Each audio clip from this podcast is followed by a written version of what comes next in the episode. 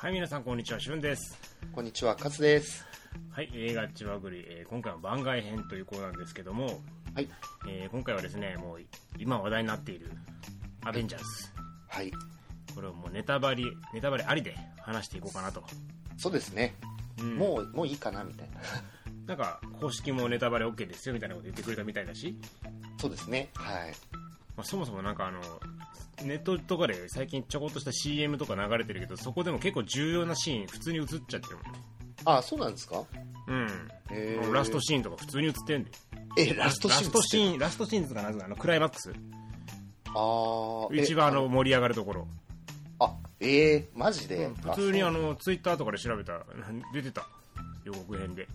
あれは一番上がるとこなのにね。そう、あそこ見せるんやもうと思って。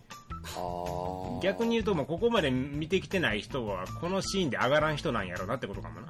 あ、まあね、そうですね、うんうん、というわけなので、今回はね、アベンジャーズ含めてもう MCU マーベルシネマティックユニバースシリーズも全部もうネタバレありで、はい、お話をしていこうと思いますので、まだ見てない人とかですね、これから見るという人はここで切っていただければと思いますので、はいはい、よろしくお願いします。よろしくお願いします。はい、というわけで、エンドゲームですけど、どうだった？いや、もう最高じゃないですかね。最高よね、うん、もう最後のシーンのためだけにこの十何年間があったんやなっていう。そうですね、本当に最後のシーンっていうのはあれですよね、みんながこう駆けつけるところですよね。そう、うん、ブラックパンサーの登場、うんうんうんうん、やっぱあっこのため、あそことアッセンブルのためにこのシリーズあったんやろって思うよね。そうですね、本当にすごいですよね。なんか俺たちの10年間はこれだっていう、うん、もう本当にこうなんて贅沢な映画を作ってくれたんやろうかっていうね。うーん、マーベルシネマってアイアンマンが2008年でしょ。そうですね。そこからずっとこう2012年のアベンジャーズで一つものすごい映画が見れたなと思ったけども、うんうんうんうん、そのね10年間の合計何作品やんねやこれ。20何本？20までいくんかな。18本やったっけななんかかなりあるよね。フェーズ3で11本やろ。あ、23本もあるのか。すごいですね。ファーフロムホーム入れて23本ね。うん。恐ろしいね。そしてなんだかんだこれ全部見てるっていうね。そうアイアンマンからもう普通に映画館で見てたからさ、うんうんうんうん、こう昔からこう追ってきたものがもうこのエンドゲームで一気に集約されたんやなって。そうですね、よくもまあまとめたよね、ここまで。いや、本当ですよ。だから10年間で20本ってちょっとね、1年間に2本ですもんね、うん、計算としては。そう。でもこんだけのキャラクターを、俺最初の1作目のアベンジャーズでもさ、うんうんうん、ジョス・ウェドンやべえなと思ってたんよ、うんうんうん、こんだけのキャラクターちゃんとドラマ性作ってちゃんと見せてくるなんてやばいなと思ったらさ、なんか見るもなんかもう続々と増えていくやん。そうですね。エイジ・オブ・ウルトンでもさ、多分キャラ倍、ヒーロー倍ぐらいになったんじゃない？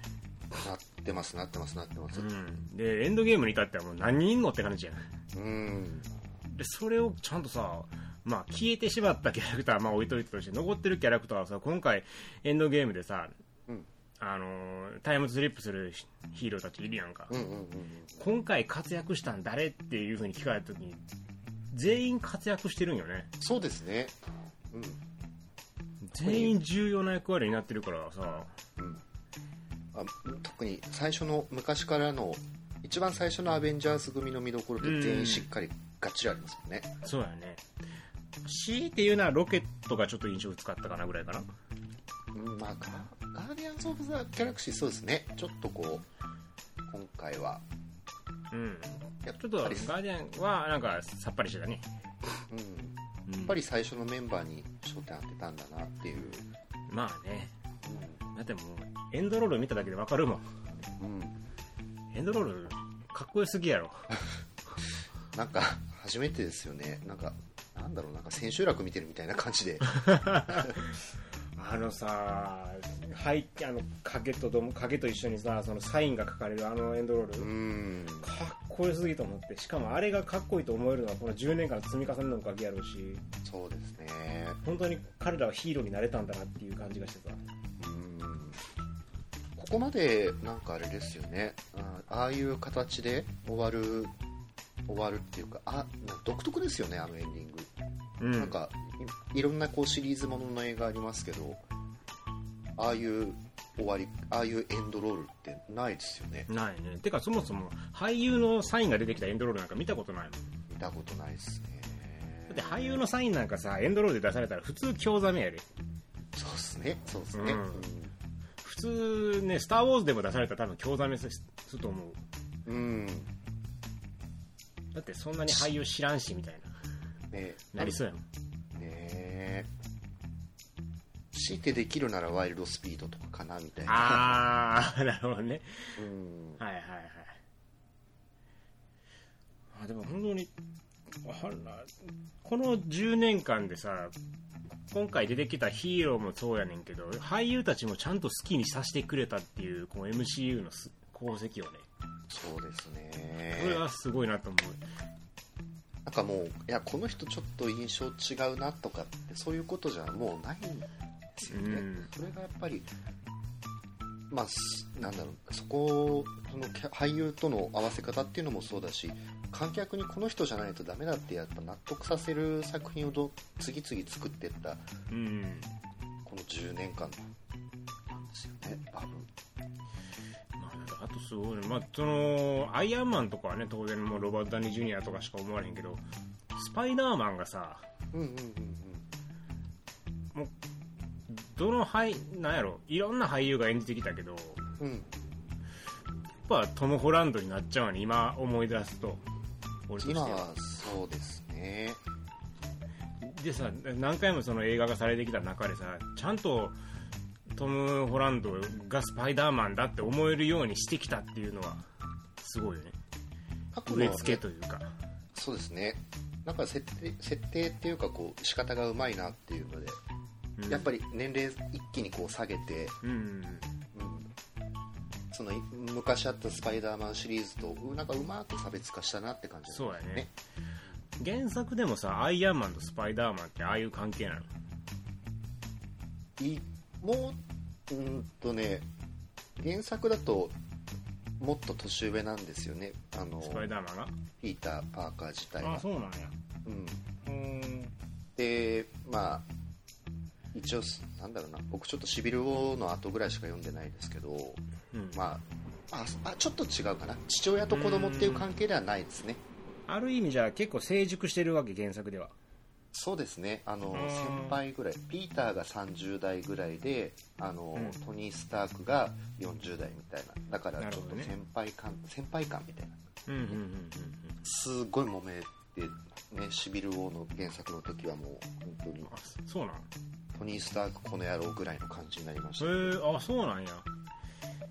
でも映画しか見てへんからさ、その辺が分からんけど、そうですね、キャプテンアメリカとアイアンマンが映画以上に本気で対立して、うん、で、まあいいですよね、10年前の原作だから。で、うん、そのアイアンマンはそのヒーローの顔を公表しますみたいな、うん、で私たちがアイアンマンでした、僕らがスパイダーマンでしたみたいな感じになって、うん、顔を出して公表するんですけど、結果ピーター・パーカーのメイおばさんっていたじゃないですか、うん、あれが過去の敵に殺されちゃって、うん、で、わーってなってる時に、そのメリー・ジェイと結婚してたんですけど、うん、それでこうメフィストっていう悪魔がいて、それとこう契約して、うん、でメリー・ジェイが私とピーターの思い出を全部なくして結婚したっていう事実も全部なくすから、メイおばさんを復活させてくださいみたいな、うん、契約をしちゃって今に至るみたいな原作は。あ、じゃあ原作今そのメリー・ジェーンとピーター・パーカー恋仲じゃないわけ。そう。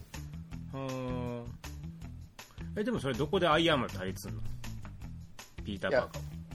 いやもうそれあれです、アイアンマンはその顔を公表するって言ってそっちについてっちゃって、それでいい、うん、アイアンマンの言う通りに全部やってたらメイおばさん殺されちゃったんで、うん、なるほど、そうお前のせいでと、そうまあお前のせいでとまでは言わないですけど、決してこう柔らかい関係ではないですよね、うん、なるほどね、自分の家族死んじゃったわけだから、ああしかも嫁はいなくなっちゃうしみたいな散々やね結構。いや、うん、いや原作のピーター本当にお前が悪いんだぞっていうところも結構あるのもなんかね、そのキャラクターの魅力でもあるんですけど、うん、まあ、ちょっともっとかわいそうなキャラクターですね、スパイ。なるほど、うん、結構なんか今回のスパイダーマン本当にザ子供って感じやって、なんかそうですね、うん、うん、それはやっぱり改変として捉えていいんかね、原作からの映画オリジナルと思っていいかな、うん、このスパイダーマンのキャラクター性っていうの多分そうですね。高校生ぐらいの時のピーターって昔から原作ではこう高校生になって大学生になって大人になってっていう話でこう続いてってるんですけど、うんうん、でもなんかこの高校生ってそして今のすごい高校生感みたいな、うん、そういう作品はあったにはあったんだけど、うん、ちょっと映画オリジナル感は強いと思いますよ。なるほどね。うん、でもある意味うまい改編とは思えんねんけど。いやもちろん原作と全然違うからこそやっぱ面白いなと思うんですよ。うんうん、ただね、俺ちょっとそこだ一つのエンドゲームで引っかかったのがさ、うん、トニー・スタークそこまで好きかなっていう、そのスパイダーマンのこと、ピーター・パーカーそこまで好きかっていうね気がすんねん俺。そんなそのもう我が子のようにさ愛してたやん、うんうん、写真見てタイムスリップのあれもさ参加しようとか思ってたけどさ、うん、そこまでっていう、なんかもうちょっとさその前回からもそうだけど手をかけすぎというか、うんうんうん、愛情の肩というかなんかそういうイメージがあってさ、そこが少し腑に落ちんかったかなっていう気がする。僕は意外とすんなり入って、ああそう、うん、アイアンマントニー・スタークってやっぱ子供結婚はしたけど子供いなかったし、うん、で息子のようにやっぱ見てたんじゃないですかね自分。でもアイアンマン子供いたやろ。いや今回からね、うん、あそうか、うん、その時はってことね、うん、そういや俺それやなんかそうやったら俺もっと嫁さんとの関係性でもよかったんちゃうかなと思うけどな、見せるところは、うん、なんか嫁さんそういえば戦えたんやなっていう。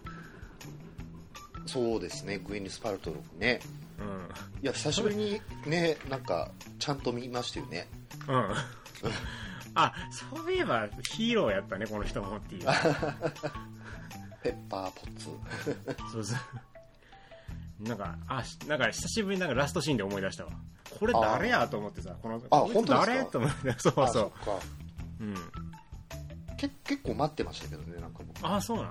俺さもうなんかあれアントマンの人やったっけと思って誰やこれもう一人あれと同じぐらいの感じだった、ペガサス乗って剣振り回してる人。そうマイティーソーの。そう、うん、あれと同じぐらいこれ誰やろっていう印象やったな。そうでもなかった。うん、3で結構大変なことになったじゃないですか、俺でもさ3結構覚えてへんのよね。そう3ってなんか印象残りづらいっていうのは分かるっす。3ちょっとなかったことにされてるやん。そんなことないですか。だってアイアンマンスーツ全部破壊したやろ、うん、でもなんかついからしれっと普通にできてるやんあれはあれですよ、スーツにうん、お酒の代わりにこうスーツに依存してるのを断ち切ったっていうことですよ。でももうあかんやそれさ、もう一回着てたらあかんやろ。いやもうそういう意味やったら異常じゃないですか、こうスーツ何個も作ってそれで引きこもってみたいな、うんうん、それが断ち切って自分っていうこのアイアンマンはトニー・スタークだっていうのを得たっていうか、ってことは嫁さんと一緒に酒やめるっつって酒全部水道に流したけど1年後にはたんまり買ってたっていう、そういう感じいや必要だから来てるうん、そうなんか俺だから3がしっくりこんのはそこなんやね、うん、やめたんちゃうんかいっていう、はい、なんかさ再開する理由があったらええんやけど、普通になんとな本当になんつうか当然のようにさアイアンマンやってるやん、アベンジャーズで。あれはなんだろう、そのスーツに頼ってその技術の結晶がアイアンマンだみたいな、うん、そこにこう依存してっていったのが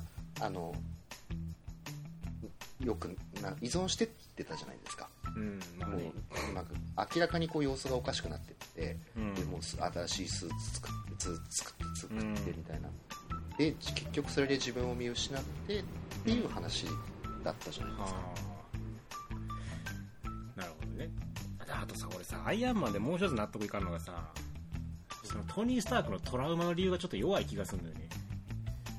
余って何でしたっけ、なんかアベンジャーズの一作目でさ、その宇宙空間に放り出されて死にそうになったのがその心的外傷ストレスになってるみたいな設定やってや、うんうんうん、そんななるってあなたもっとやばいところ結構経験しないって思うよね。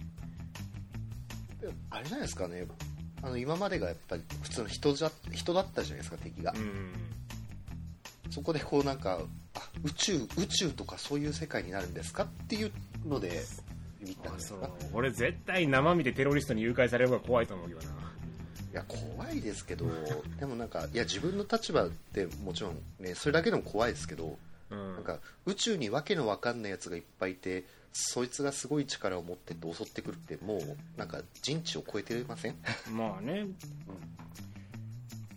いや なんかでもなんかさそのアイアンマンのトラウマとして非常になんか弱いイメージがあってあそこはね俺ねしっくりこんかったのよ。だからアイアンマン関連なんか俺しっくりけへんことが多いのよね。あそういう意味では、うん、でアイアンマンが嫌いってわけじゃないけど、うんうんうん、こうところどころでなんか、うん、ちょっと納得いかんなっていうところがあってね。まあでも今回アイアンマンの終わり方に関してはものすごいいい感じだと思うけどね。もう出ないでしょうね。これ出られへんやろさすがにこれ生き返らしたら最悪ちゃうもう多分今後出ないですよね、この MCU の元アベンジャーズは。キャプテンアメリカも出ないやろな。なんかテレビシリーズに仮面出演するみたいなやつをやってましたけど、おじいちゃん昔の話をやるので、なるほどね、はいはいはい。だ多分そうは出るやろ、多分そうはやるでしょうね。そうはまあガーデンズ・ギャラクシー3で出るとして、うんうんうん、ジェームズ・ガンお帰りですね。いや本当ですよ。いや待ってまよ、そうだって無理よ、ジェームズ・ガン以外は本当ですよね、無理やろ、うん、こんだけさ難しい映画を成功させてさ、うん、それでねちょっとした理由でクビになって次の監督って映画ファンも誰も望んでないのにさ、うんうん、そんなんに手上げる監督いいひんて。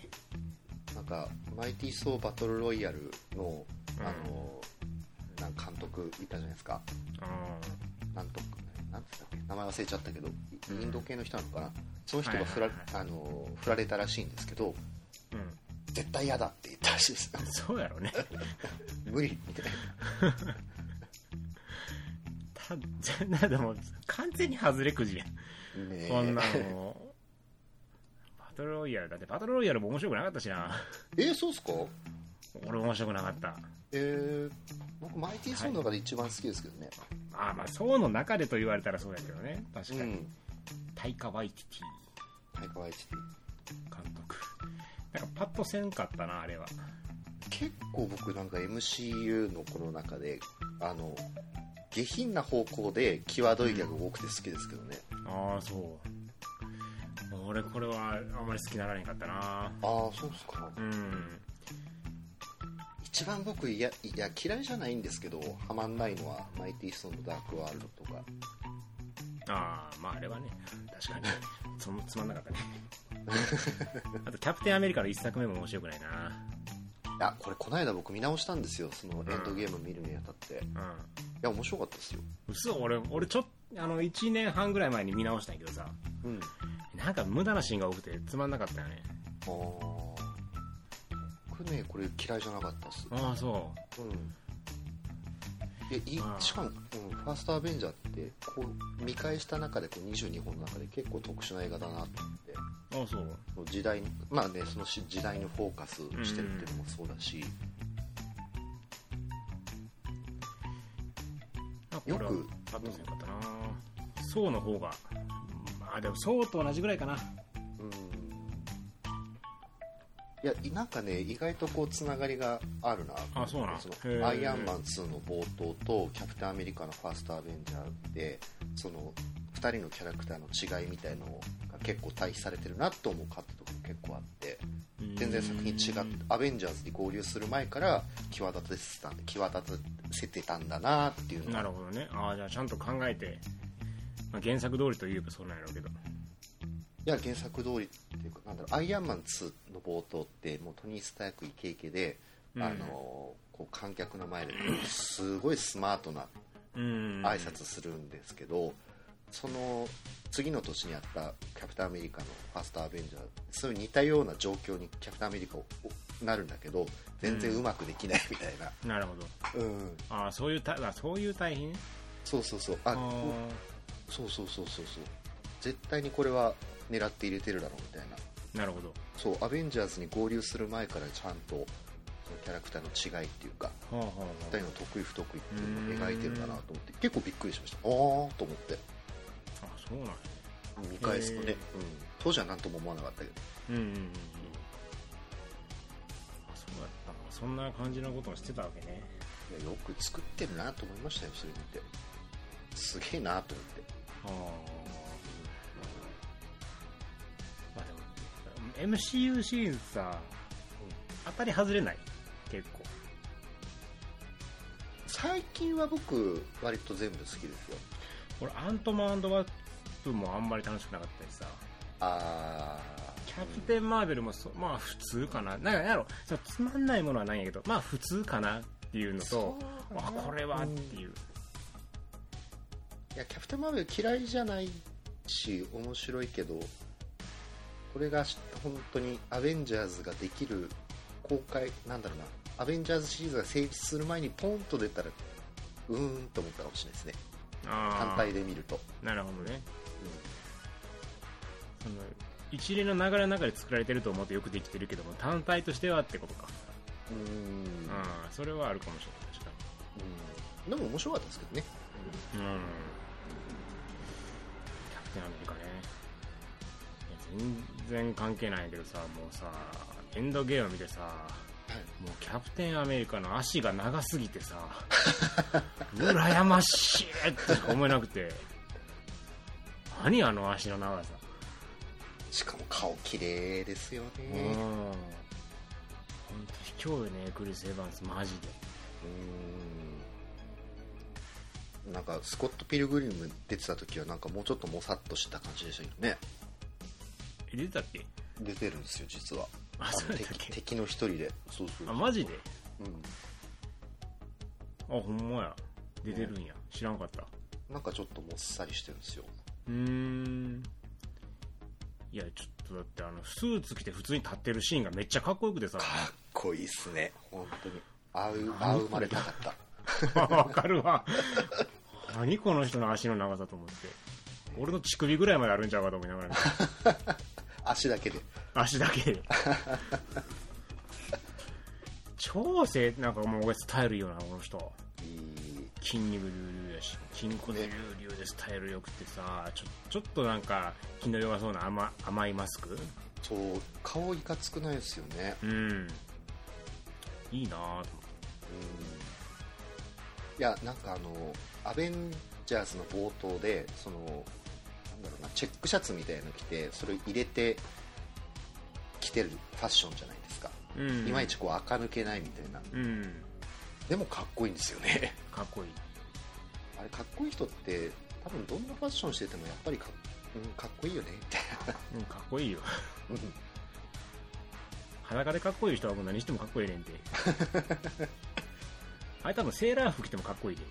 そうですね、なんかメイド服着させても多分かっこいいと思う。羨ましい、マジで。あれ羨ましいですね。あとはそれで思い出して最後のさ、エンドゲームのさ、葬式のシーン、あれかっこよすぎじゃない？みんなのファッション、全員特にキャプテンマーベルの人、誰やったっけ、あの人、名前忘れた。はい、キャプテンマーベルいたでしょ、ブリーブラスト、あの人の最後のさ、なんかスタイルというか立ち方というか、あれもかっこよかったね。どんな人、ライダース着てるんでしたっけ。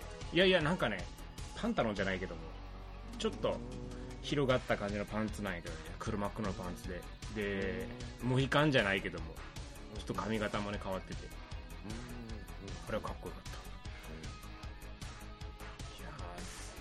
一応最強なんかね、まあ、キャプテンマーベルか最強そうですよ ね。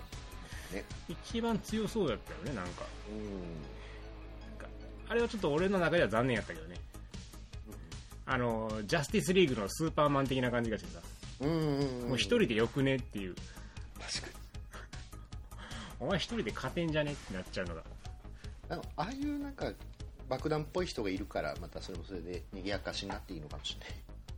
ああ、そうだって、宇宙船とかさ一発でさバーンって潰しちゃったからさ、うん、あれ面白かったですけどね、なんかうわ強えみたいな。ドクターストレンジとあの人が組んでさ、宇宙の平和守りながらさ瞬間移動してもらえれば一瞬で終わるんちゃうのっていう。確かに確かに。それこそ最初のさ時とか何してたんよって思ってまうよね。あれは遠い星でもっと重大な一生って言ってましたよ ね。確かにこの説明は良かったね。遠いいくつも星守らないといけないから地球ばっかりかまけてられないっていうこの設定はすごく良かったと。その割には宇宙で漂流してるアイアンマン助けてくれるんやって思ったけど、確かにどうやって出会ったのっていう、あれじゃないですか、惹かれてた猫をたまたま見つけたみたいな。あれどういうこと、なんか発信機かなんかついてたのかな、あれそれ見つけたのかな。あ、そっか、そっか、インフィニティウォーの最後でなんかそうですよね、呼び出してて、うん、呼び出したけど別にアイアンマンとこ行けみたいな指令じゃないやろ、あれはだったかな。だって助けて欲しかったらなんか押してみたいな感じのボタンじゃないの、あれは。そうですそうです、地球に帰ってきてっていうやつですね、うん、そうそう、で地球に帰ってくるんやったら分かるんやけど、誰かが迎えに行ってって言ったのかな、アイアンマン。でもそれやったらアイアンマンの場所分からなあかんもんな。あ、でもなんかセリフ言ってなかったっけな、なんかアイアンマンを助けてみたいな風に伝えたみたいな、違ったっけ。いやーどうやったかな、情報量が多いからね、一回見ただけじゃもう全然こう確かに、うん、どうだったっけ。一応2回見たけどね。あ、2回行ったっすね。2回行ったけども情報が多い。3時間あるけど、ね、結構ビッチビチに詰まってるから、うんうん、なんか長いなって感じはしないんですけどね、うん、ただねやっぱり2回目見た時はねちょっと長かった。ああそうですか、うんうん、序盤の方とかなんかどっかで大地震が起こったとかそういう会議のシーンとか、あちょっと見て退屈やったり、なんかディストピアっぽい感じ。そうそうそう、あとホークが2本で暴れてるシーンもいらんやろっていうあれね、いやあれは分かれるでしょうね面白いなと思う人もいれば大半は嫌だなと思うと思うんですよねなんやろあれと思ってもう日本人ですら何言ってるか分からん日本語で喋られてもさ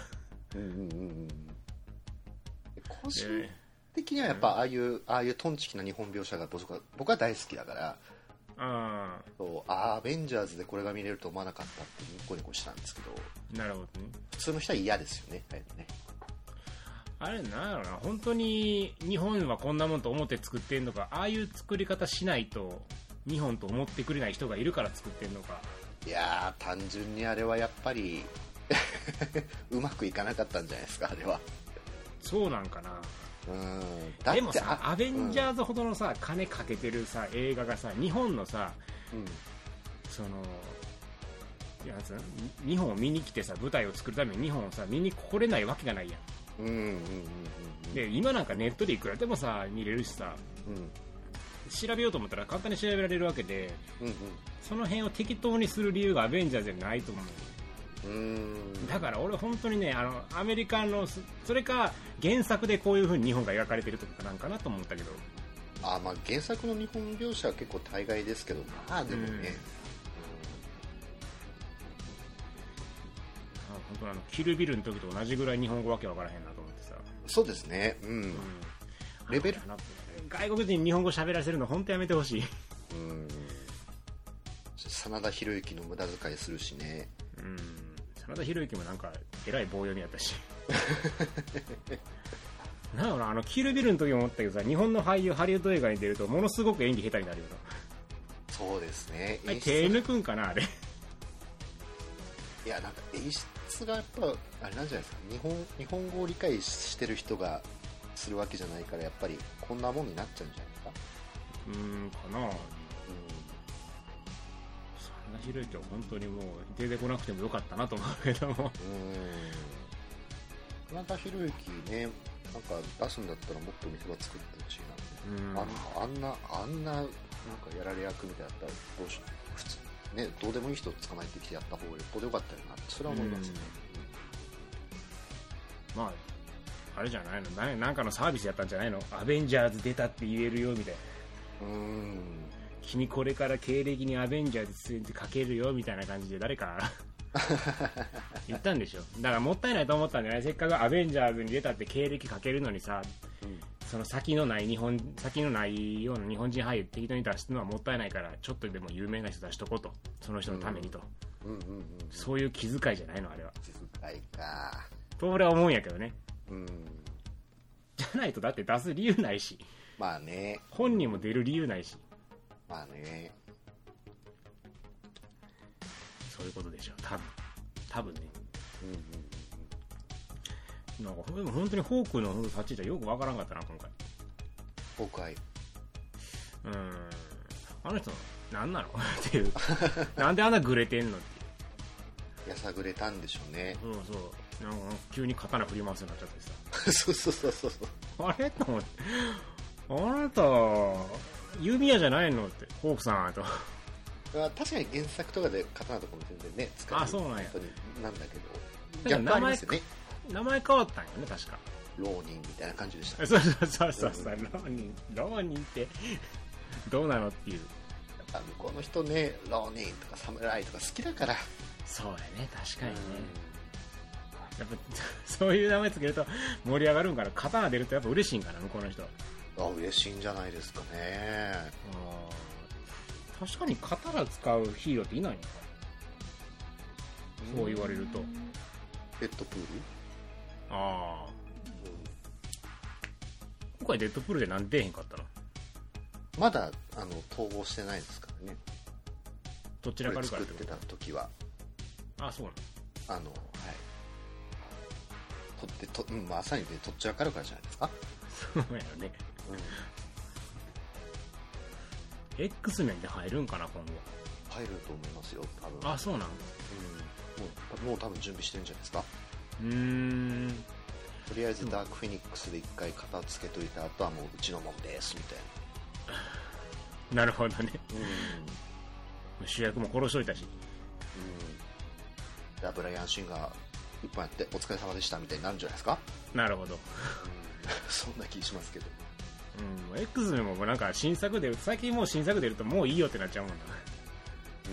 なんかせっかくねいい軌道修正したのに、なんか好きな人に申し訳ないですけど、ブライアン・シンガーがねそのいい遺産をちょっとずつ食い潰すのがちょっと下船。でも X 面シリーズってさ、最初の方面白いかって言われたらそんな面白くないよね。いやもうね、そうですね。でブライアン・シンガーの時で2と3がやっぱちょっといまいちだなってなったんだけども、そこでファーストクラス、ファーストクラス思いっきり若くして昔の話ですってやったじゃないですか。あれすごい。フューチャー&ファースト、ファーストジェネレーションとかね。そう、ファーストジェネレーション、あれで盛り上げて、でフューチャー&ファーストでまたこうちょっとブライアン・シンガーが若干お茶を濁し始めてそうなのよ、そうなんですよ、でアポカリプスで完全にまたやったなみたいな。わかるそれ。ブライアン・シンガーダメなんだよやっぱ。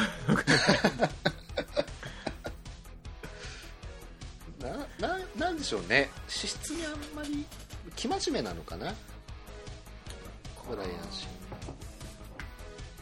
ガー。ファーストジェネレーションがやっぱいいけどさ、うんうん、なんかよくよく考えたらそんなに名作多くないよねっていう。そうなんですよ。突発的に X メンってファーストジェネレーションとか、あとまあ、デッドプールですよね、うん、あと、まあ、好き嫌いありますけどローガン僕は好きですけどね、うん、俺も好きやね、ね、うん、あそこがやっぱりものすごく突出するんだけど他のやつやっぱちょっと流し気味みたいな、うん、他のやつだってねX メンゼロなんてねあれはね本当にね、ものすごいバカにされてるもんななんだこれは、うん、グリーンランタンとかそんなに変わらないかなみたいな、うん、何ウェポン11って、うん、あれねデッドプールの2でもうボロクソばかりされてたもん喋れるないデッドプールって本当によく考えましたよ。よく考えたなと思いますよね。考えたけど本当に意味がないよねそれ。意味がないですね、うん、本当になんかどう考えると X メンシリーズってなアポカリプスダメでしょ、うん、ダークフェニックスのどう、いやブライアン・シンガーだからなちょっとな。ダークフェニックス違うで。え、違うんですか。違うよ監督。え、ブライアン・シンガーじゃないんですか。そうちゃうちゃうちゃう、ダークフェニックスは違うはずやで、ね。あ、じゃあ大丈夫だ。じゃあどう監督サイモン・キンバーグ。誰だ監督何してんの。初監督もしかして。初監督だよ。大丈夫だずっと脚本をやってた人なんですね。ぽいね。脚本制作が多いかな。あ、シンデレラ、チャッピー、ファンタスティック4。あー、なんかちょっとそんな気すんな制作ね。ちょっとそんな気すんな。脚本はトリプル X ネクストレベル、ミスター&ミセススミス、X メンファイナルディシジョン。脚本お前か。ジャンパー。あー、リンカーン秘密の城。フューチャー&パスト。アポカリプス脚本じゃねえかよ。あ、共同原案って書いてるからどうなるか分からないけど、でも今回ダークメニックはすごいですよ。監督も脚本も制作も全部一人でやると。あ、一人ではない、あの一人か、うん、でも担当するというので怖いですね。今こう名前挙げたデッドプール、デッドプール2、ローガン、うん、あとファーストジェネレーションは脚本をやってないっていういや、デッドプール2で、あ、脚本はやってないな、制作はやってるけど、制作だけ、脚本はやってない。X マンションのシーンで監督とか書いてるけど、ちょっとわからんな。ちょっと怖いね。ちょっとでも、なんかその、X メンシリーズのやつは全部なんか誰かと協調やから、共同脚本やから、単独脚本なのは、トリプル X ネクストレベルとミスター&ミセス・スミス。大丈夫かい大丈夫じゃないね。両方とも良くないもんね。ちょっと不安だなX のはだからもうこれでもうおしまいと。でもなんか2020年にまたやるらしいね。え、もう決まってるんですか。なんかニューミュータンツとか。あ、ニューミュータンツってあれじゃないですか。Hulu で配信するかしないかで揉めてるやつですよ。あ、じゃあ映画じゃないのかな、うん、なるほど。まあとりあえず X のはじゃあアベンジャーズにはもしかしたら合流するかもと。多分するんじゃないですかね10年。ディズニーさん3月に買ったし、うん、やりようによってはだってスター・ウォーズとも絡めますからねそれちょっともうすごいな、ディズニーの暴走やな。暴走ですね。そして、うん、あれって見るとこう007まで出てるみたいなあれ全ての映画はディズニーに支配されるんじゃないかなですよ。本当に恐ろしい話ですよね。本当にね、いずれポケモンとか買収するんちゃうかな。ああ、任天堂も強いからな。それ、まあ、なかなかないとは思うねんけど、うん、映画化権ってどうなってるんですかね。実写映画化権。あ、どうなるのあれな。誰が持ってんやろな一体。あれ任天堂ちゃうのちゃうんかな。アニメ系は違うんかなもしかして。今回のなんだっけピカチュウとかどうなんでしょうね。見てないですけどどうなるな。ピカチュウあれはどこはな、どうなる。配給とかどこなんだろう。といえばデッドプールですけどね。うん、ピカチュウまあまあ良かったよ。まあまあ。ああああまあまあね。まあまあ。まあまあ。まあまあ。うん、まあまあやった。もっとできたやろって思いながら見てた。ああ。もっともっとうまくできたやろって。あ、一応レジェンダリーみたいですね。ああ。そうなんです。だから DC には入れれるんじゃないですか。なるほどね。見たいような見たくないような。いや絶対やめた方がいい。でどうなのかな、まあうん、デッドプールにスター・ウォーズが出てくるならあり得るか。デッドプールね、何でもこう本当に。スター・ウォーズはまずいか、ファンが怒りそうやな。デッドプールにカメオ出演とかなんかでき平気でできそうですよね、でもね。うん。うん、あでもそうなると可能性は無限大よね。そうですね。だからもう、うん、俺マーベル・シネマティック・ユニバースのフェーズ4がどうなるかっていう全然予想はつかへんねんけどさ。一応あれもなんかブラック・ウィドウの単発とか。やる映画は決まってますよね、だいぶ。うん、ただ単発やん、それは。このアベンジャーズがもうないとなった時にどうやってその MCU として成立させるのか、ただのマーベル映画っていうことになるのか、また大きな流れを作るのか。うん、なんだっけ、もう決まってるみたいですよ。あ、そうな。はい。何をするんやろな。あとは多分。全然先の話ですけど、まだシークレットウォーズとかそういうのもね、やりたいみたいなことは監督言ってましたね。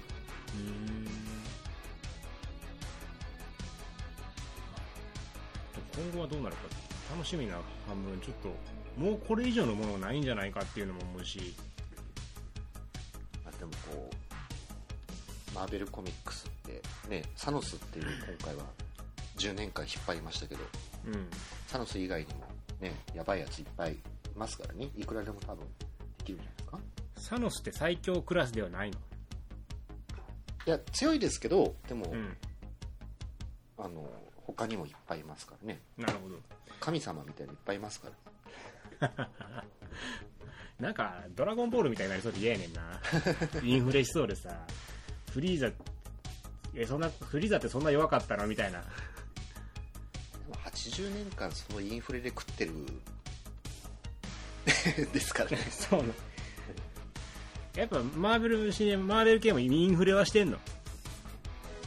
どんどんこう世界観が広がっていくっていうのじゃないですか。ああ、なるほどね。あっちにも行ってこっちにも行って、あそういうのでさ、大体お決まりってさ、あそこで終わらせておいてくれればってなるやん。あ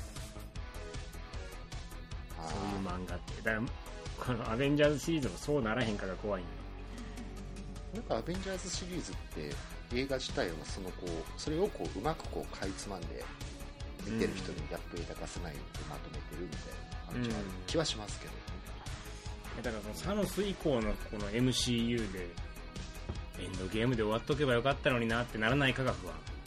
あでもいっぱいなんか見たいキャラクターですからね。あそうなんだ。ドクター・ドゥームとか、ね、ちゃんと出てきたらもっと面白いし、あもしかしたらベノムも入ってくるかもしれないしね。ベノムまあまあやったけど。まあまあでしたね。まあまあやったね。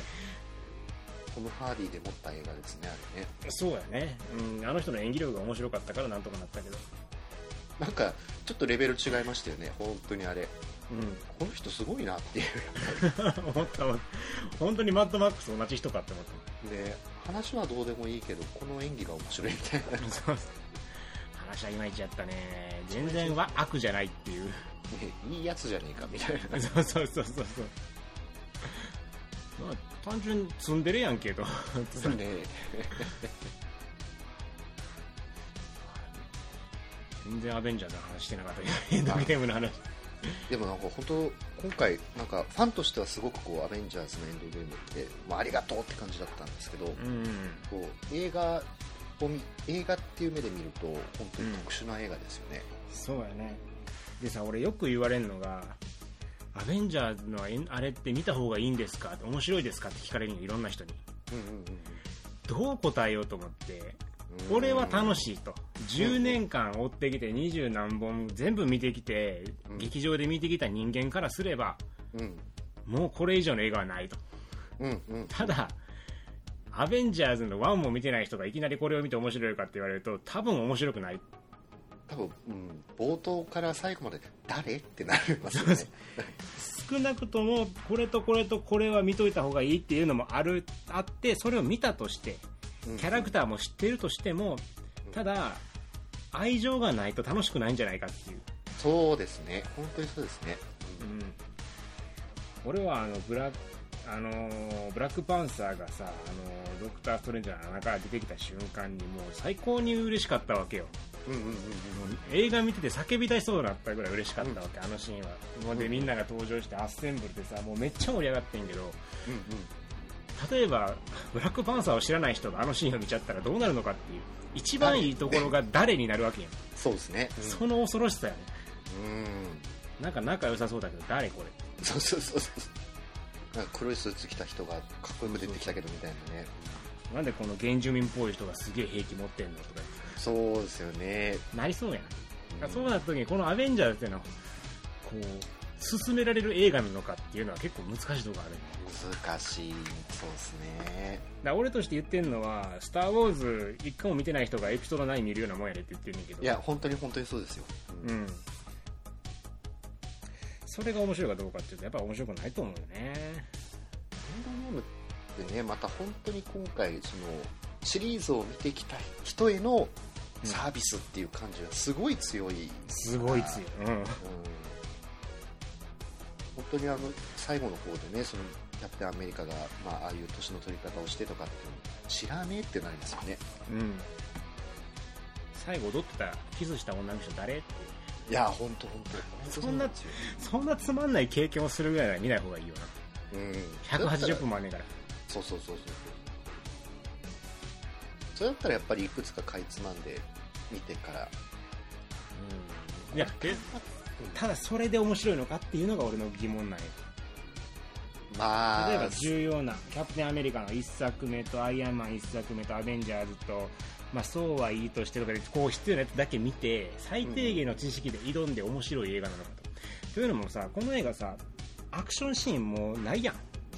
そうですね、最後しか、今までと全然違うやん。今までの、もうアベンジャーズとか MCU シリーズと明らかに違って、途中のキャプテンアメリカの2人の戦いがちょっとあるぐらいでさ、となると愛情がない、情報だけ持ってる人が見て面白いかっていう。確かにね、冒頭のまず1時間は絶対辛いでしょうね。冒頭2時間目のタイムスリップしてる時、もう面白いっちゃ面白いとは思うんですけど、でもあれ結構セルフパロディみたいな作りだから。そうやね、それがやっぱ特殊ですよね今回は。本当にもう一元さんをお断りじゃないですけど、もう知ってるでしょっていう感じでの作りではあるから、そうじゃないと不可能だからね、こんだけのキャラクター出してるわけだから。こっからまた一から説明なんか始めたらね、ちょっと本当に、そうなんですよね。だからそう難しいんですよ今回、そう進み方が全部見てって言うんやけどさそれができたら苦労せんわって話でさ、そんなこと言うと誰も見ないよね。ブラックパンサーとか、ね、進めやすいんだけど、ガーディアンズ・オブ・ザ・ギャラクシーとかって進めやすいじゃないですか。そう見ろって言えないよね。そうはなんかとりあえずアベンジャーズ、でもな、エンドゲーム良かったからな、でも見てほしいななんか本当にこうどういう風に楽しんでもらえばいいかなって。で実際さ見てへん人の方が多いねんって、日本じゃ、明らかに、MCU シリーズ全部見てる人は、多分全人口の 5% も見たんと思うけど。そうですね、でもこんだけヒットしてるっていうのはなんでなんやろな。これだけ見に行っちゃってるんかなやっぱり。幅はでも絶対広がってますよね、そのマーベルを知ってるっていう人の幅は明らかに10年前よりガッと広がってますから、うん、まあ俺もそうやからな、俺も映画から入った口やから、うん、だってもう興行収入1位でしょ。うーん、アメリカ、日本でも1位になったのかな、どうなん、ね、でもあの全世界興行収入そろそろアバター抜きそうみたいな話聞いたけど、あ、うんうんうんうん、世界はね、もちろん 中国とかがすごいやっぱり引っ張ってる、ね、中国すごいね、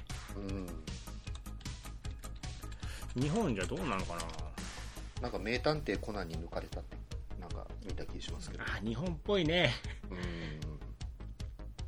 うん、50億円350万円とは50回見に行くつわものもやってた。50回エンドゲームですか。うん、150時間150時間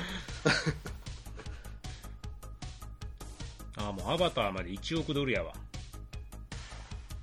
なんかいきそうですね、1億ドルちょっとやね、まあ、多分抜くやろ。日本興行収入52億円とか、この52億がどれぐらいのものかよくわかんないけど、でも全然歴代1位にはほど遠いよな。52億ってそこまででもない感じじゃないですか。そうやね、1位ってなんやろな、もののけ姫とか踊る大捜査線とかが確か100億とかそんな規模だった。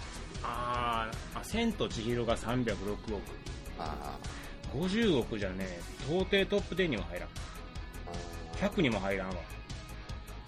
まあまだもうさすがに超えるやろうけど、スパイダーマン2で67億円で、それが98、これは100位か。ああ、本当ですね、本当だ。それから抜くと思うんやけどな、意外とターミネーター3の方がね82億で稼いだりしてるだ、そう考えるとやっぱりね敷居高いんかな、ハードルは高いのかもしれん。そうですね、単発で今回はな、本当にこれ単発で見に行ってもってのがどうしてもあるから、うん、だって名探偵コナンの、根性のフィストやったっけ、今やってるやつがもう 83.2 億円、あもうや入ってもランキングに、うん、で もっと言ってるのがボヘミアン・ラブソディが130億円。わ、すごいですね、そんなにいったんだ、うん、で 君の名が250億、アナ雪が255億。あ、ちょっと遠いですね、まだやっぱちょっとアベンジャーズはこれ入らんのちゃうかな、入んないですね多分ね、うん、ちょっと悲しいね。悲しい。でもまあ 3時間も3時間ありますしね、またね。うーん、だってあの実写版の美女と野獣に負けてんねん。それは悔しい悔しいやろ悔しい悔しいよ。コナンに負けんのはまあしゃあないとしても、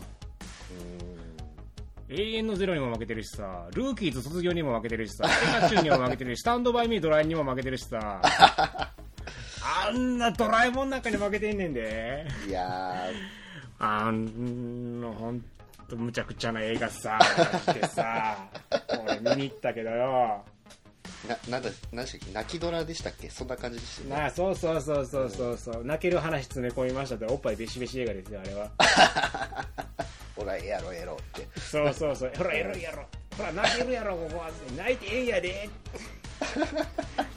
うれうれってドラえもんさよならするんやで、泣いてええんやでこれ泣けるっしょって言って、はい、はい、結婚前夜、はいどうぞ、さよならドラえもん、はいどうぞそのスタンドバイにドラえもんが 83.8 億円ですからね。アベンジャーズもっと頑張ってほしいな。すげえよ、30億以上差つけてんねんもん。これたまったもんじゃないで。確かにね。羽より男子ファイナルにも負けてるしよ。あれこれもうトップ100、トップ100見ると、うん、アベンジャーズシリーズって入ってないですね。ほんまやね。単発のあのサムライミのスパイダーマンは入ってるけど。日本じゃやっぱダメなんや、見られてへんねんやっぱそんなに。うん、すごいなんか幅広がった気したけど、まだまだそうやね、あかんね。ウィザールーなんか見てる場合じゃないよ。なんでこれ海猿2つも入っとんの。リミットなんとかとか、ね、リミットオブラブ、ザラストメッセージ海猿、沈没するところで結婚しようってやつだよ。確か見てへんけど、そうだったんですね。わかんない、うん、俺もよく知らんけど予告編で笑っちゃったからもういいやと思ったけどね。入ってないんですよ。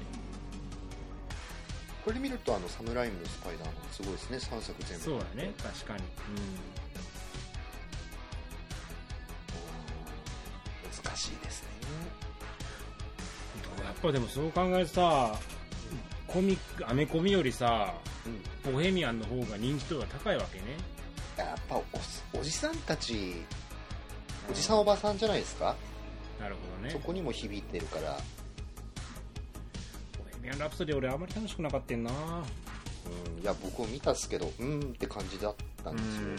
ただこの間、いい、なんかただマーケットとしてあの、うん、僕の母親とかもクイーン世代なんですよ、うん、でこの間実家帰った時に、うん、なんかアマゾンで買ったであろうクイーンの本が積み上がってて、うんまあ、ボヘミアン効果あるんでしょうけどああこういう世代かみたいな。なるほどね、うん、この人たちが見に行ってるんだなっていうのすごい思ったっす、うん、いやちょっともうちょっとアリス・イン・ワンダーランド21位なの。あんな面白くなかったのに。アリス・イン・ワンダーランドってなんかもう、ね、映画のタイトル出してもどうなんでしたっけみたいな。ティム・バートンさんのなんか頭のでっかいハートの女王が出てくるやつでしょ。ティム・バートンなんかもいつもそういうの撮ってるじゃないですか。そう、もうティム・バートン飽きちゃった。ダンボも見てへんし。あ、もうやってるんでしたっけあれ。多分もうだいぶ前やって、あれ2ヶ月ぐらい前ちゃうか。あ、いやそうなんだ。うん、もういいかなと思って。ディズニーの実写はひどい。最近。言いますね。うん、ひどい。ちょっとアベンジャーズ頑張ってほしいな。エンドゲーム。ちょっと俺らがもうあと5回ぐらい見に行かなちゃうかな。そうか。3、5、15、まあ15時間か。1日もないな。だから。今さ、その1回見た人たちがあと4回見に行けばさ、興行収入5倍になるわけやから今のこれもう一気にあれよ、穴雪まで行きますよ。そうですね、そうですね。あと4回でもきついななんか最後の方とかチケット買ってなんか2時間半ぐらい経ってから入場しそう。あー確かに、うん、いや面白いですよ、面白いんだけど。分かる分かる、そうそう、うん、でもなんか何回ももう見たいと思わねえな、あタイムスリップとか。そうそう、特に最初のあのソウを説得するシーンとかも別に何回も見たくないし。そう、あのエンドゲームってすごい面白かったんだけど、単独の映画として何回も見るかっていうと別に見ないですよね。そうなんよね、うん、それが伸び悩んでる理由かもな。うん、意外とシリーズ映画の功罪かもしれないですね。うん。だから50ドルとなってんの。うん。マッドマックスとは違うわけですよ。マッドマックス100に入ってんのか。そう。入ってんかってマッドマックス。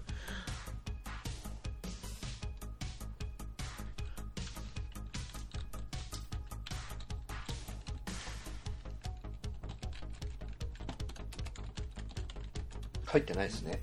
うん、なんだかこのポッドキャストでやる映画はヒットしないな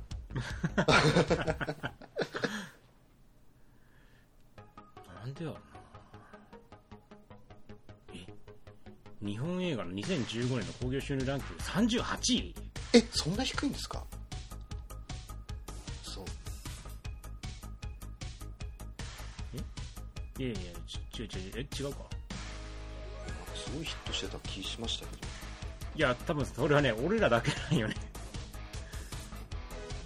ああそっか、33位か。18億しかないんやって。えっ、興行収入、日本。そう大変ですよミニオンズでも52億いってんのに。そうなんだ。わー、進撃の巨人なんて32億いってんねんで。え、進撃の巨人に負けたんですか。負けてるよ、ボロ負けよ、半額やで、半額。マジでいやー、ないっすね。嘘でしょ。だってアオハライドにも負けてるし、ストロボエッジにも負けてるし、アンフェア負けてる、イントゥザウズ負けてる、ヒロイン失格負けてる暗殺教室に負けてるやんけ。あのクソ映画なんですよ、本当に二度と見るかっていうねそうだね、1作目俺が見て2作目カズが見るっていうね本当にもうどういうことマジで。なんかここ最近、なんか前回とかも興行収入見ながらこう話してるじゃないですか、うん、結構引きますよね。いやだからね、俺らはねずれてるんよ俺らがさ、世間のさ基準と思っちゃいかんっていうのは、本当にこういうのを見ると気づかされるよね。ねえ、俺たちがさ、アベンジャーズだ、マッドマックスだっつってこう盛り上がってる中、世間は33位ですよ。マッドマックス33番目やで、世間は。なんだろう、こう狭い世界でキャッキャキャッキャしてるんですかね、これね。そうよアベンジャーズだ、多分今年の1位並んどちゃう、下手したら。世界ではでもなるかも。世界ではなるやろね。マッドマックスとかも世界で見ればきっとさ、すごいんじゃないかな。いやでもそう、世界のね、確かにアメリカの方もね、その1位じゃなかった。へえ。興行収入やっぱコナンに30億差つけられてますよ。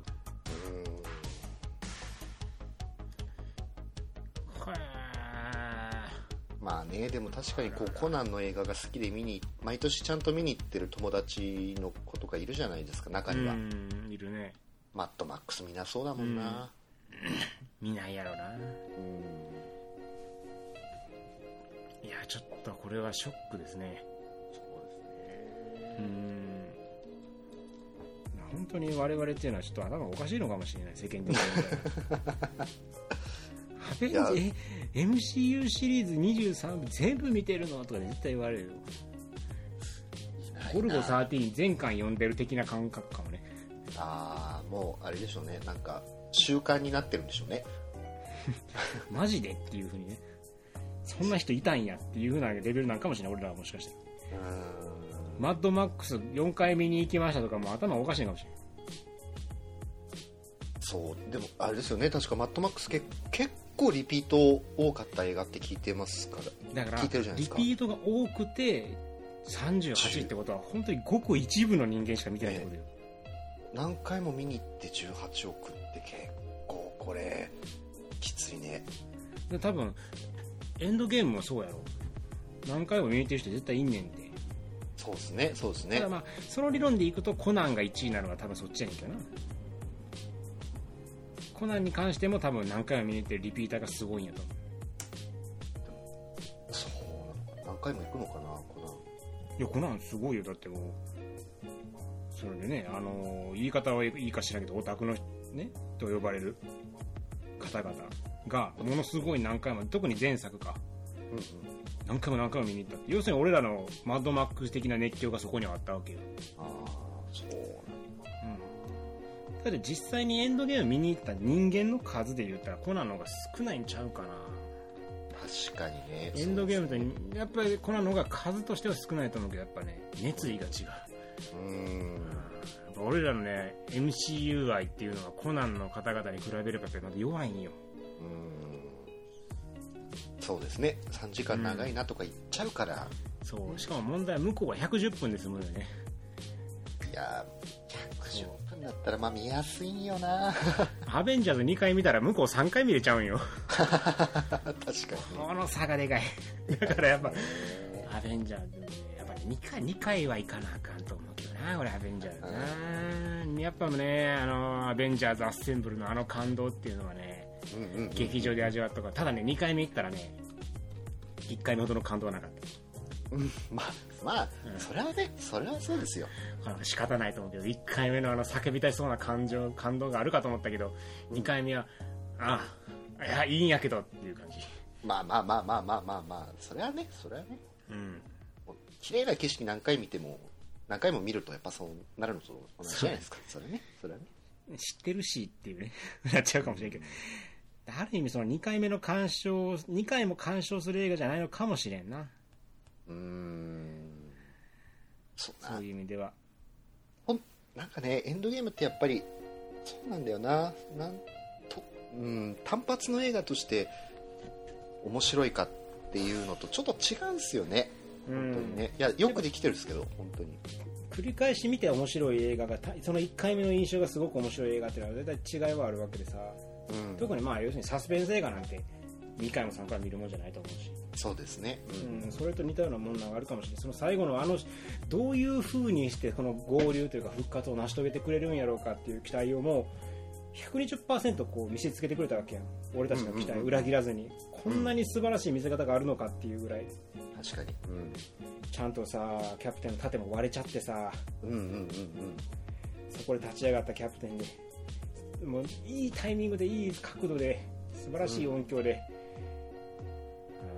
うん、あそこでやっぱりこうキャプテンアメリカの諦めないっていう彼の一番のこう強みが、ね、感動的ですよね、うん、絶対に諦めないっていう、で一発目出てくるの誰かなとか、あブラックパンサーでしたか、意外でしたっていうね、うん、俺一発目あれとは思わなかったよね。ああなるほど、意外とあれですよね、やっぱり今回の尺的にブラックパンサーは見えの部分ではすごく出てくるんだけども、うん、話にはやっぱりそうやね、さすがに絡ませられなかったよね。次のね多分次のアベンジャーズシリーズでの多分リーダー格になるんでしょうから、ああそうじゃないですかね、かなあ。俺はドクターストレンジじゃないかなと思ってるんだけど、ドクターストレンジもちろん話の基盤にいるんだろうけど、でもどうなんでしょう、彼中心に物語するのかな。ちょっとでも異次元やもんな、うん、悩んでるけどそんなに悩んでないじゃないですか。確かにちょっとなんかちょっと神的なポジションというか、そうそうそうそう、うん、悩みが崇高すぎてちょっと理解できないからうんじゃあやっぱそうだね、ブラックパンサーね。いやでもあれやん、盾受け取った人ちゃうん。あ、ファルコン。うん、あれちゃうん。そうでしょうけど、でもまあ予想ですけどね。僕なんとなく多分最後のこう合戦の時の動きを見てるとなんかブラックパンサーじゃないかなって気が。うん、もうさ映画はさ。アイアンマンもキャプテンアメリカも出ない MCU を見たいと思わせないといけないわけでしょ。うん。これ大変やと思うで。まあね。だってさ、もう正直ブラックパンサーもさ、一回映画作られたけどさ、まだキャラとしてさ愛せるレベルにはなってんと思うね俺。その愛情を持ってこのキャラクターはこういう人やから本当に好きって思える人がどんだけいるかっていうと、絶対にキャプテンアメリカとかアイアンマンの数と比べちゃった時に圧倒的に少ないと思うね。まあ、でもブラックパンサーって単体作品として異常な強みがありましたからね。俺ねそこまで好きじゃないんですよブラックパンサー。そんなに面白くなかったね。なんかみんなそう言うんですけどね。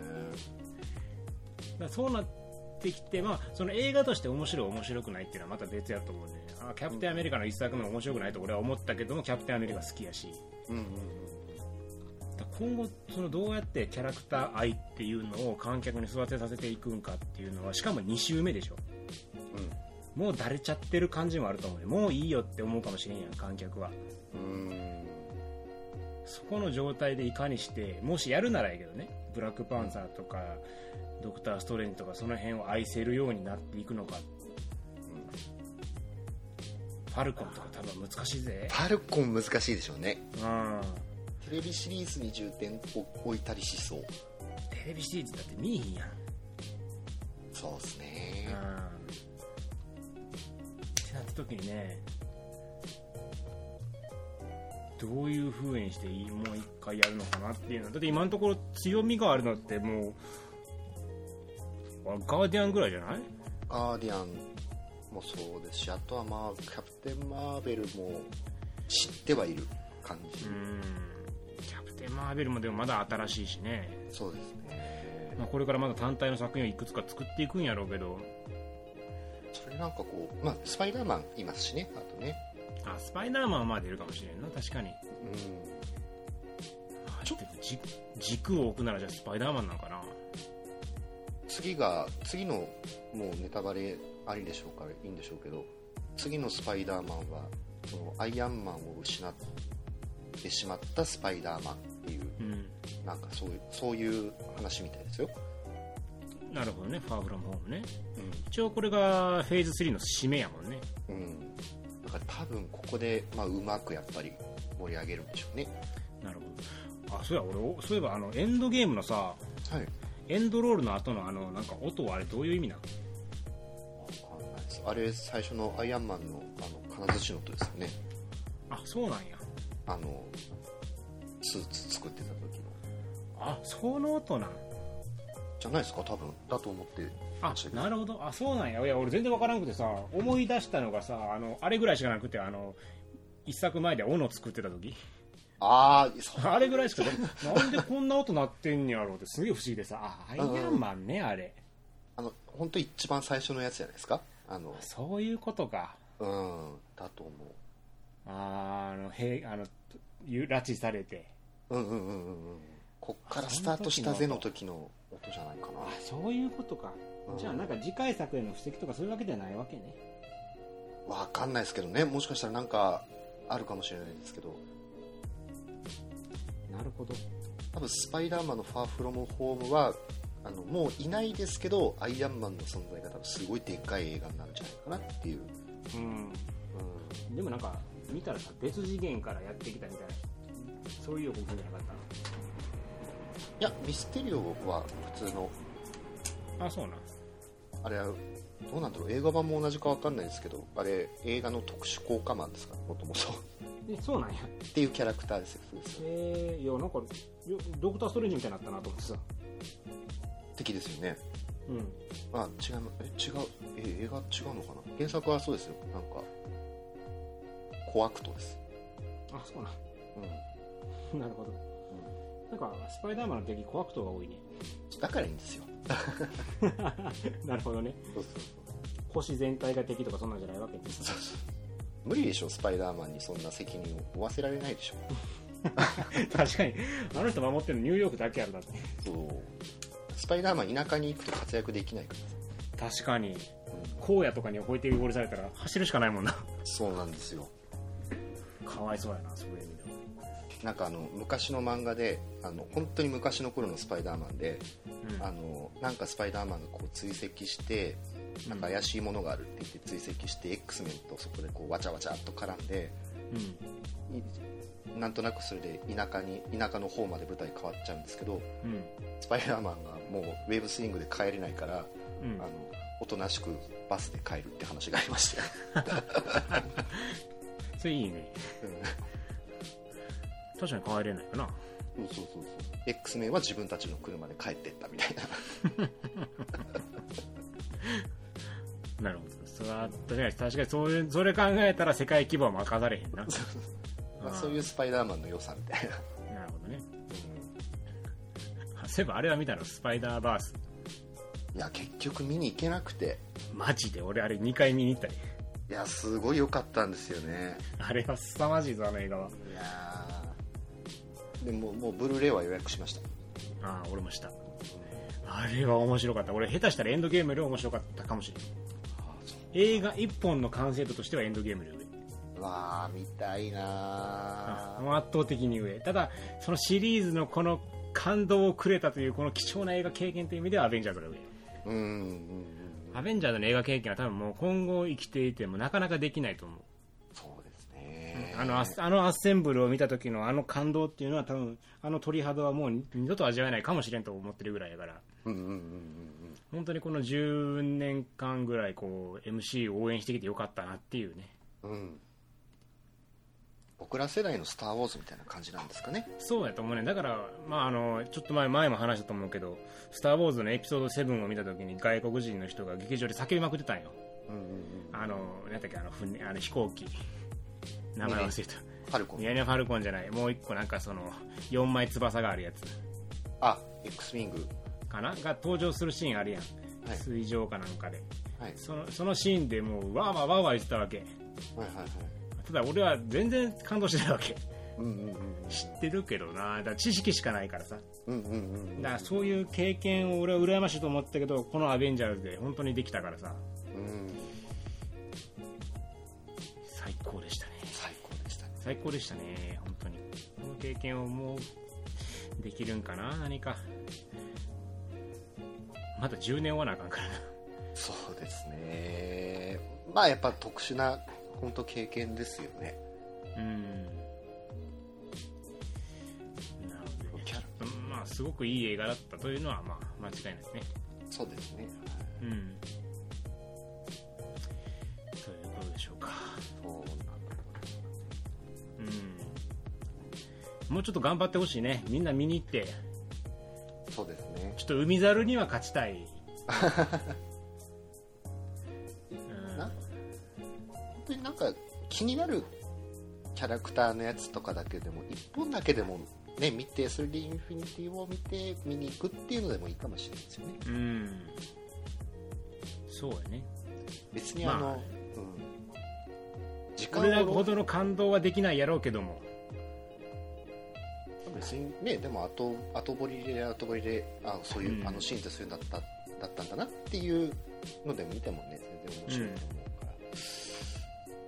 うから。うん、何にも準備を一切せずにエンドゲームを見に行くのはやめた方がいいと。そうやね、うん、まあアベンジャーズ1、2見たらいいんじゃない。そうですね、うん、それが一番簡単。